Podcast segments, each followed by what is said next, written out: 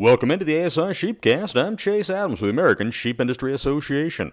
A quiet Veterans Day week following significant action at the 11th hour last week in Washington, D.C., as the House sent the Infrastructure Act to the President by a vote of 228 to 206.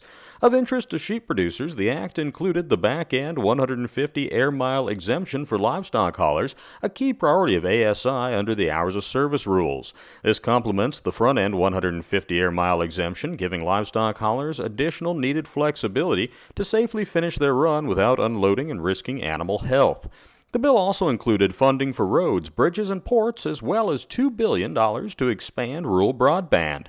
And finally, the bill included 3.3 billion to the Forest Service and Interior Departments to fight wildfires, with most of that funding directed to be consistent with the Healthy Forests Restoration Act signed in 2003 by President Bush. As the agencies outline their priorities for this additional funding, ASI will continue to stress the role that grazing sheep plays in reducing hazardous fuel loads and establishing fire breaks without the need for mechanical interventions. Livestock grazing has proven to be effective against catastrophic wildfires.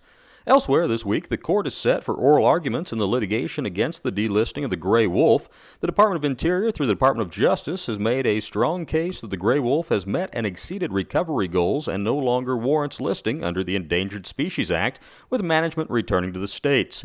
However, the decision has drawn controversy and almost instant litigation. Late last month, a judge blocked a planned Wisconsin wolf hunt.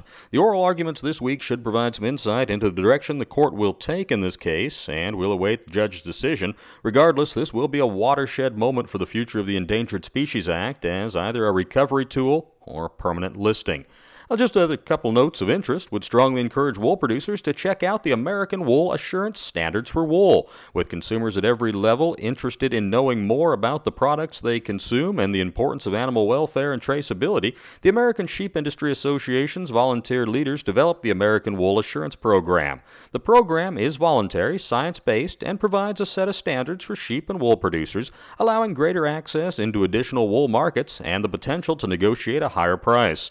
For more information, you can visit AmericanWoolAssurance.org.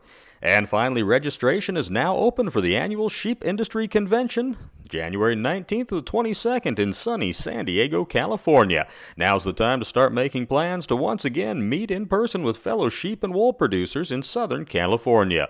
We'll have a full agenda of great speakers, educational opportunities, and business meetings. You can register now and book your hotel on the ASI website, sheepusa.org.